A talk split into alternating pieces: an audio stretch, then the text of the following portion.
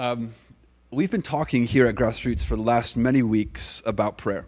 And my hope that. Uh, my hope is that after preaching on prayer for, for many, many weeks, I've, I've been in it for, I don't know now, nine weeks, and who knows how many more there'll be. We'll see where that this goes. Uh, my hope is that by the end of this long series on prayer, that you as a as a person, as an individual, could be able to say, because I was there, because I was listening to the sermons, because I was engaging, my prayer life is just a little richer. Or if there's if you have no prayer life at all, which which can happen. Um, maybe your prayer life has just begun or it's just sparked to get going. Or maybe you've been praying for years and years and years and have hit a roadblock that you could say, for the first time in many, many years, my prayer life has opened up.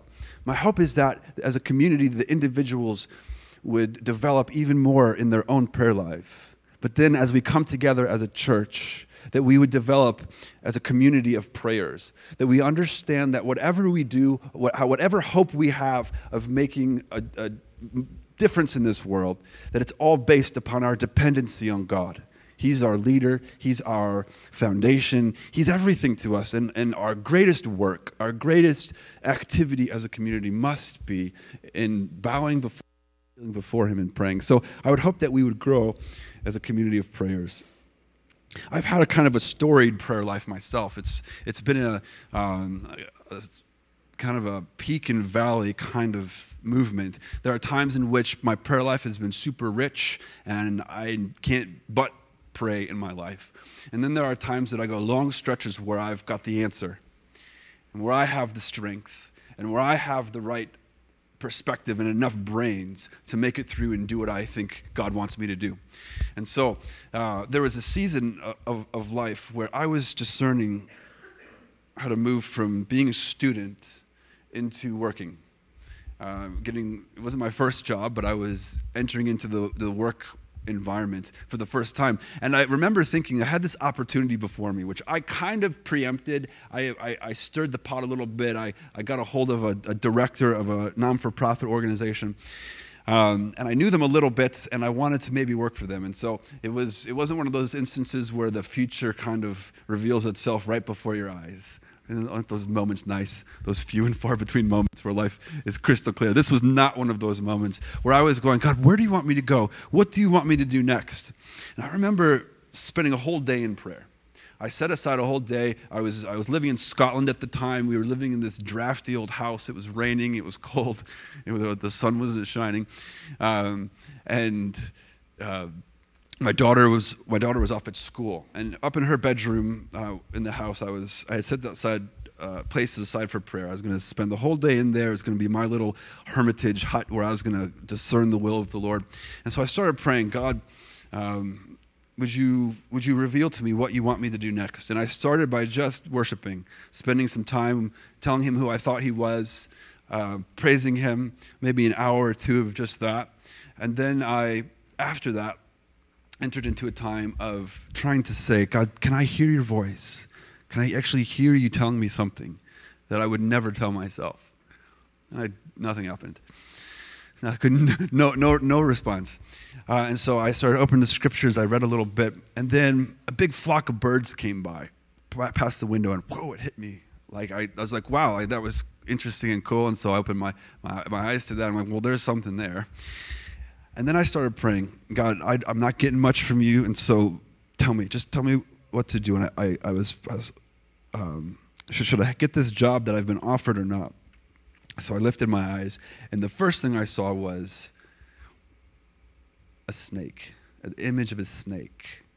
And it was printed on one of my daughter's toys. My, my mom at some point had made this little thing that opened, it's like a book and inside were little felt dolls that you could dress up and it was one of my daughters and, and it was printed on the front. I'm like why would my mom put this image of a snake on my daughter's doll book? So i went over and i picked it up and i was like oh it's upside down.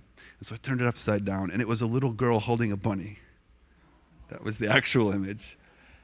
And i'm like i was drawn to this experience. Like what in the world is this about I had no idea. I couldn't make sense of it at the time. So I was like, okay, God, I'm just going to go for this, and you're going to have to stop me if it's not it. So I went for it. He didn't stop me. And I went to this place and worked for, for an organization, and the leader of the organization was and receptive to me, and such like a, a little girl holding a bunny. I was like, oh, like it's going to be a warm, positive experience. Well, three months later, like it all flipped on its head. And this person ended up being kind of venomous, some fangs. not, not, not the greatest person to work for. And that ended, that, that ended in a, like a flop. I, I left that group about a year afterwards, and it was just one of those experiences like I moved across the world with a sense that you were going to be with me. And it turned out to be a flop. It turned out to be, oh, it turned out to be something that at the one angle looked like a girl holding a bunny. And at the other angle looked like a venomous, you, oh, you were speaking to me. he was there. He was, and I didn't know at the time. Only in retrospect did I get the point.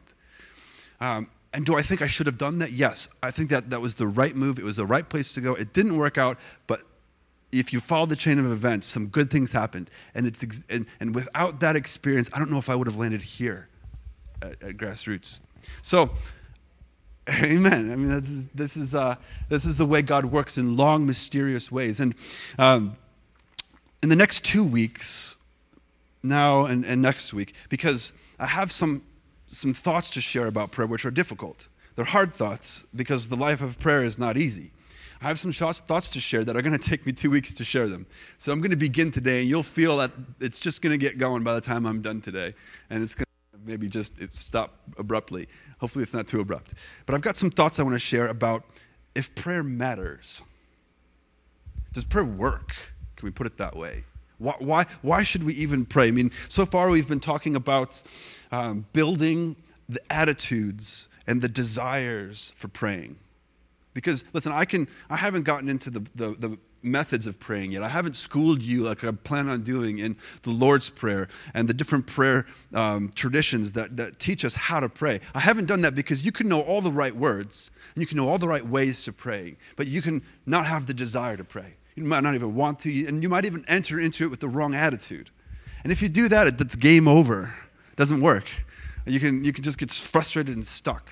So I've been spending the last many weeks talking about this initial, these desires, these attitudes of prayer. And the way that it works like this, if I can put it in, and sum it up very carefully, is this. We need to enter in with the attitude of a beggar who understands that they're approaching a powerful king. That's a difficult, a difficult attitude to come with because oftentimes we don't see ourselves as beggars, as completely in need, uh, completely impoverished, and in need of of anything that the, the Lord would give us. We see ourselves as capable and competent. Well, we are, we are smart and we're, we're, we're good and God loves us and all of that. But at the end of the day, we are so desperately in need of Him. And if we don't have that planted deeply in our mindset, prayer is not going to work. But also, we have to understand that He's a powerful King. And I don't know how many of you are powerful people. How many of you are rich or famous or powerful? Um, but if you are, you'll know that you can't just be approached any old way. Someone's going to come up to you and they're going to say, Well, I demand this from you and you're going to give it to me. A person who's powerful and rich and famous knows that's not how that works. And we have to also come with the mindset that we are not entitled to what God has, uh, to what we want from God. It's, it's, it's like a cross, crossways, counterintuitive approach. It's like a hidden doorway into the heart of God. We have to, as beggars, aware that He's a powerful king without entitlement. And if we can do that, if we can enter into that posture, we will enter into a doorway in, in which the very heart of God exists. But once we enter in, we encounter a few obstacles, big ones, big obstacles that require us to get over them. And they're not easy, and they, they have to deal with um, these questions about does prayer even matter? Does it even work? And so I'm going to get into that today before we enter in three weeks' time into our Christmas series. So today and next week, I don't know where I'm at. I just kind of went off today. There we are. Beggar attitude, right attitude, knowing our poverty. Uh, and this leads us to simple praying. Whatever's on your heart, get it out. There's no right words. You pray often for many things. This is the attitude of a beggar in praying.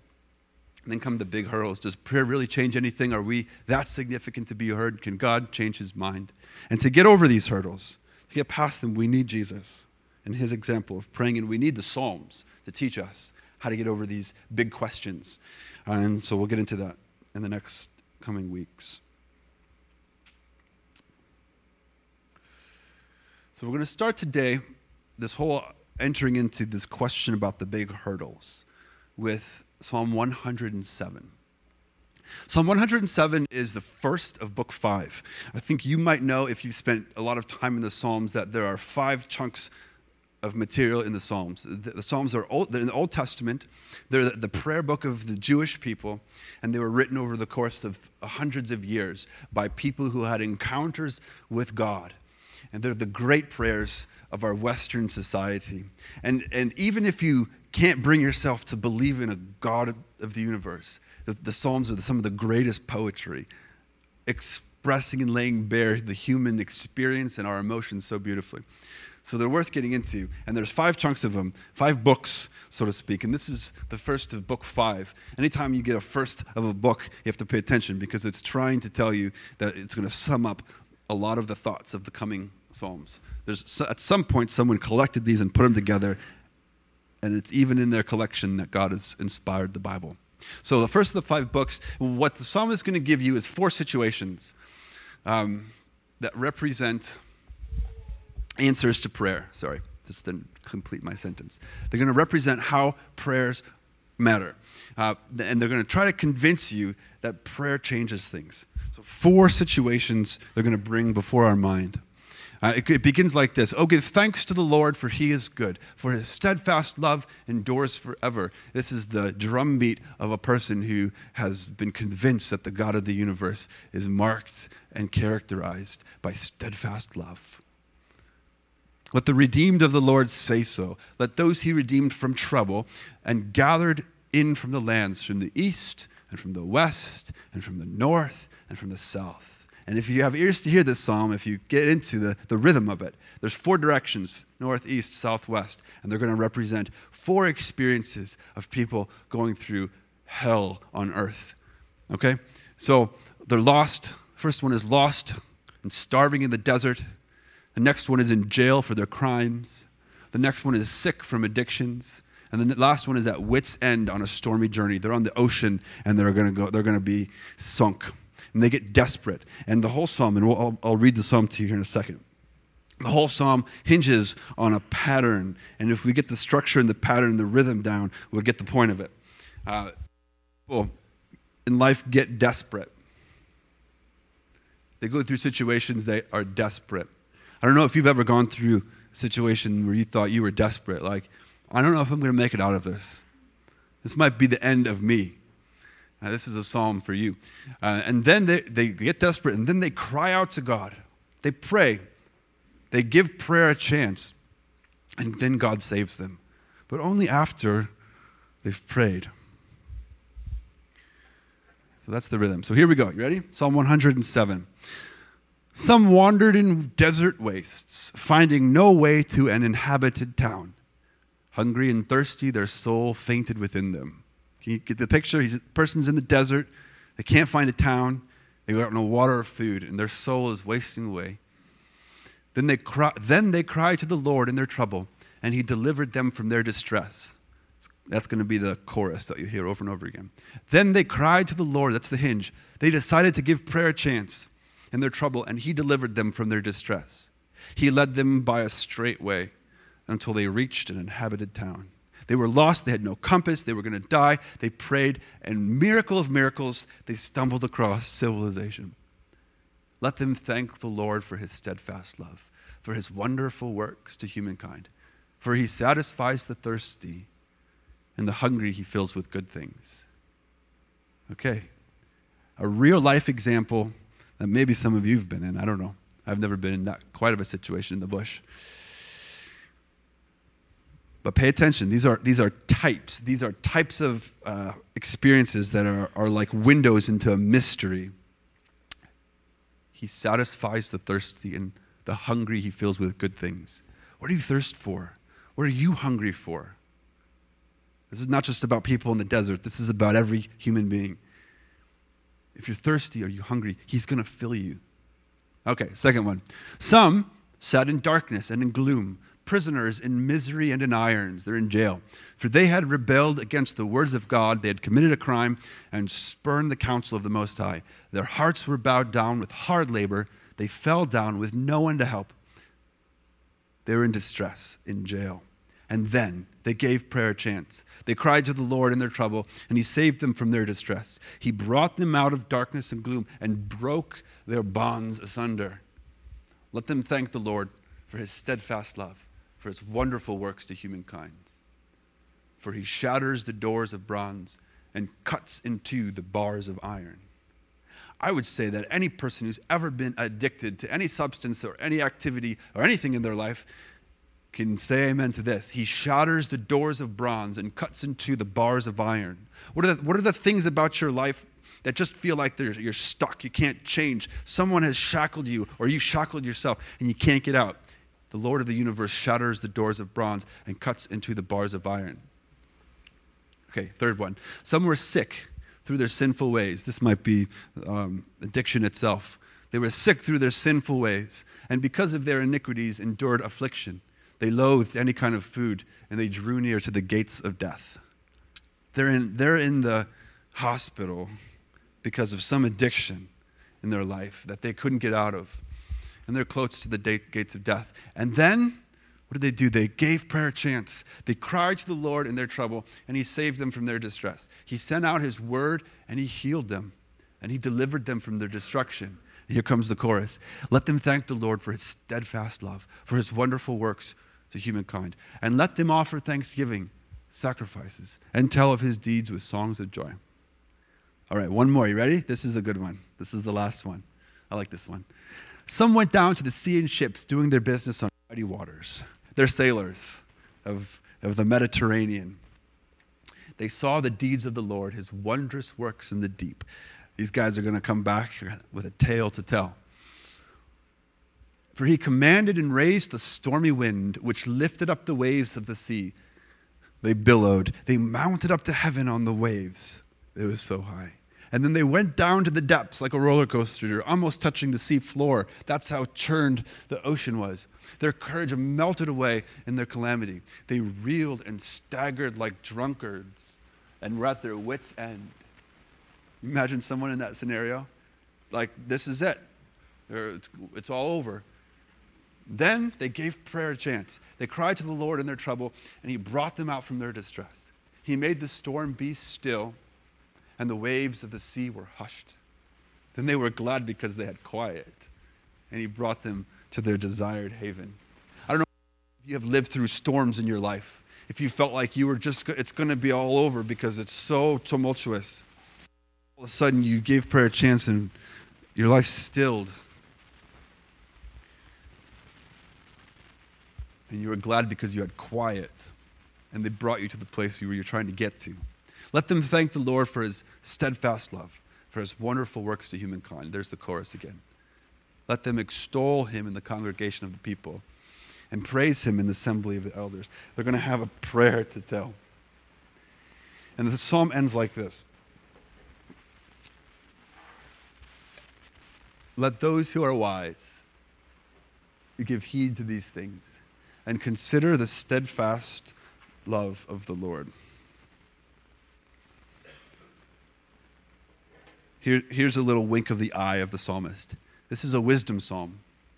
This is a psalm that's trying to get us to pay attention to something wise. If we think that we've got it figured out and prayer isn't woven into our life like it was in the person in distress, um, then we've got to reconsider how we understand what life is about and how we get through life and how uh, life works. This is a wisdom psalm. And here's the thing that I wanted to address this morning, especially, and some of the next week too that we live in, a, in an age that's marked by cynicism and skepticism. It teaches us, just by being part of the world that we live in, it teaches us to ask questions like, does it really matter anyway? Can't I just get on on, on my own anyway? Um, and we stand in attention here because what happens is um, when we do that, when we start giving in to cynicism and skepticism about prayer and God's presence in our life, what happens is, is we start to adopt very old ways of thinking, and we think they're new. We think that we're the ones who first encountered them. And it goes like this If we're not comfortable with how God has acted in our life, if we think we're a little bit uncomfortable with how He's decided to go about His business, we can do one of two things. We can try to understand His ways, understand His wisdom, give ourselves over to Him. Or we can say to ourselves, well, maybe God's not even that close. Maybe he's not hearing me. Maybe he's far away. Maybe he lives on Saturn and has nothing to do with Earth. Maybe, maybe he's like someone who's made this world and stepped back and let it go on its own. And, and these are worldviews. These are worldviews that aren't new. They're, they're as old as Jesus and older. Um, you, you go back to the ancient world and you find the uh, variations on these themes about where God is in the world. And some of them have to say that God is like this um, clockworker. He's far off, and our job is simply to get on with our business without any thought of him. He's not going to. Intervene. And some think, well, maybe even the gods, if there are more than than one, perhaps, maybe that maybe that they didn't even create this place. It just sort of happened, and they're off in paradise somewhere having a party. They don't care about us. Or, or maybe maybe the, the variation of the theme you go in a different direction. You say, well, if, because God hasn't worked out in the way that I thought he was supposed to work out, maybe it's like everything is God. This is a worldview, an ancient worldview, which says that the whole world is permeated with God. He's not like a human being, he's just like an, a power, an energy which sustains and is part of everything. And all of these world, worldviews, one by one, give way to this thought that God doesn't care. He's not here with me, He's not close. And oftentimes, we, we, live in a day and age where the options to start believing these things are very, uh, very close to us. They, there are many people around us that believe these things. There are many people that have given their lives over to these worldviews. And it's very difficult in the pain of life not to go there. And the challenge is, is this um, there's nothing new under the sun. Um, and if we've grown up with wrong views of God and wrong views of prayer, that somehow we're entitled to whatever we ask for, some that, that God has to say yes to everything that we ask for. If we come in with, without an awareness of our poverty, we see this happening around us and we're like, well, maybe, maybe God doesn't exist at all, or maybe he doesn't care. So cynicism and skepticism and the different worldviews, they're options. But many writers have helped us understand something of, of the Christian world because if you flirt with these ideas, they're not new. And Christianity and, and faith and religion has persisted through all of these questions. Um, they talk about three different places to be. The first, naivete. Naivete is a word, you, you know, it's not a nice thing to say, you're naive. You know, that means you don't get it. You don't, you're not into it. First, naivete is like being a kid. You know, it's like we're childish. We have childish thoughts, childish behaviors, and we think that everything revolves around us. And so many people, so many Christians grow up thinking that that's just the way this all works. Be a child, which also means be childish in your, in your response to God. And then what happens is they make a second move. They go, you know, I've tried praying, I've tried, you know, asking God for help. I've, it didn't work. It, things got painful in my life. And so now I'm enlightened. I've moved out of the fact that it, prayer doesn't work in the first naivete. But they think that that's the destination. They think they've been enlightened. They've moved on. They've, they've, they've, um, their, their life is now um, more sophisticated than it was. But there's one more move. There's another move in the life of faith, and it's into a second naivete. And this is not a move of ignorance. This is not shut your brain off and uh, you know, check it at the door as you come into church. No, this is, this is be the smart and rational and intelligent and wise human being that you are. But recognize that the way God works requires us to be like a child in our complete openness and our dependence upon Him. So we move. We make these journeys from childishness to enlightenment to childlikeness. And that's, that's what I'm trying to illustrate. Um, when it comes to asking, does prayer work and does prayer matter, we have to make these movements from first naivete. Of course it works. Like, God is so lucky to have me. And guess what? Like, here, God, I, I want I want the world. And God's like, gonna just, okay, whatever you want. And we know that doesn't work. We grow up out of that. We that's immature. And we move through enlightenment and we get stuck sometimes in the deep, hard questions of does it really matter with cynicism and skepticism. But then we move. We move into a third realm, into a third space in which we once again understand that God is close. And the scriptures teach us this. And the psalm that I read to you just now, the wisdom psalm, which is trying to help you make sense of reality, is telling you that. You're going to go through things that are like hell on earth and go through them, and you're going to be at the brink. Give prayer a chance, it matters. God will deliver us from distress. Now, it's, it's not complex, but it's not straightforward either as we go forward. I like one author put it like this as we start adopting other worldviews God makes us nervous when he gets too close. We don't want a physical dependence upon Him. It feels hokey, like we're trying to control God. That's moving out of childishness. Yeah, if I pray, I'm dependent upon God. Doesn't that feel like something that is childish? But deep down, we just don't like grace. We don't want to risk our prayer not being answered. We prefer the safety of isolation to engaging the living God. We don't want to admit that we need help. We don't want to be in need of one another. We don't want to make ourselves vulnerable to God. But when you open the Bible, when you open the scriptures, emphatically it, answers the question prayer does matter. We're not asking, we're not, we're not saying that you should be childish in your praying, but, but prayer does matter. There's tons of biblical examples. King Hezekiah was gonna, he was gonna, that was, it, he, he had reached his death day. He prayed, and God said, "Okay, I've changed my mind. I'm going to give you 14 more years." Um, Moses on Sinai, God was going to wipe out uh, hundreds of people for their idolatry, but God pray, or Moses prays and changes God's mind.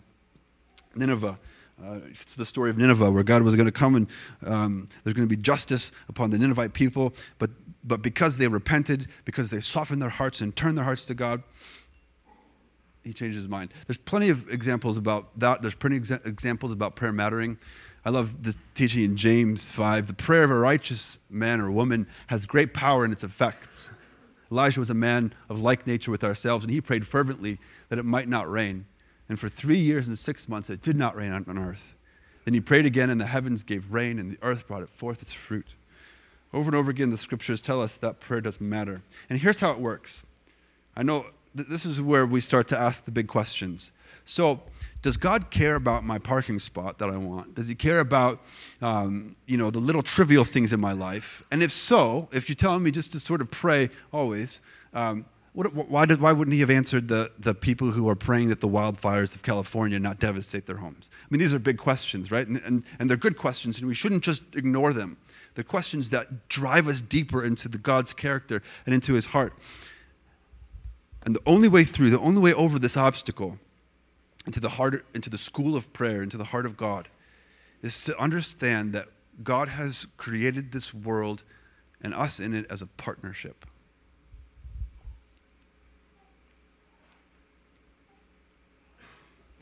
I'm just going to pause because this, this, is, this is the key here.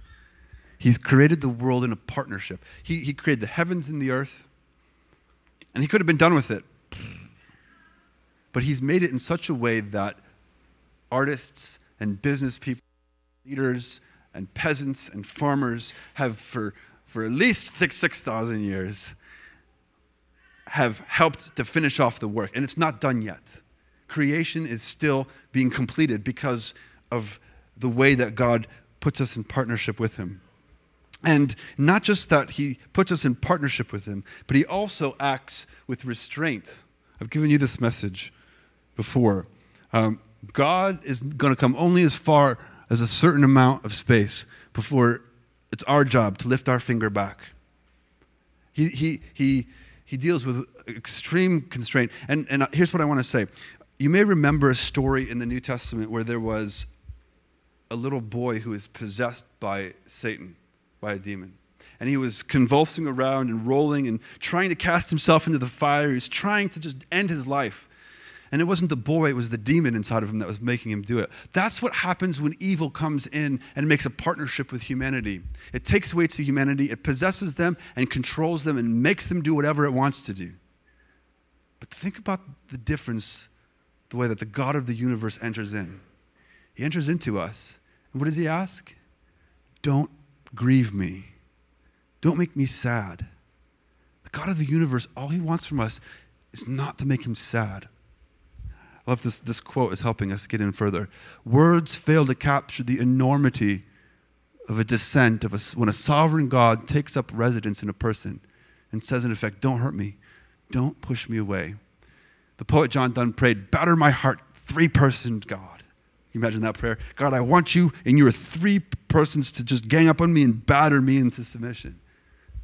That's, that's, an, that's an honest prayer. But God rarely does. God woos and waits. He shows amazing constraint when we're lost in the desert and when we're on oceans that are about to sink our ships and when we are suffering because of our own sin. He shows amazing constraint in the, in the world um, as He partners with us to try to make it a better place. I don't know if I've put this quote here. The partnership, no, I haven't. The partnership bond is so tight that it becomes hard to distinguish who's doing what God or the human partner. God has come that close. It's within this keyhole, friends, that we find why prayer matters. He's given us tools and the power and the ability to partner with Him. And prayer, praying for His will on earth to be done, praying for a hundred things, even though sometimes it doesn't make sense. And we'll get into this next week. What about unanswered prayers, Keith? What about the prayers that I prayed on my knees when I was at the most desperate spot and all that happened to me was that my life got shipwrecked?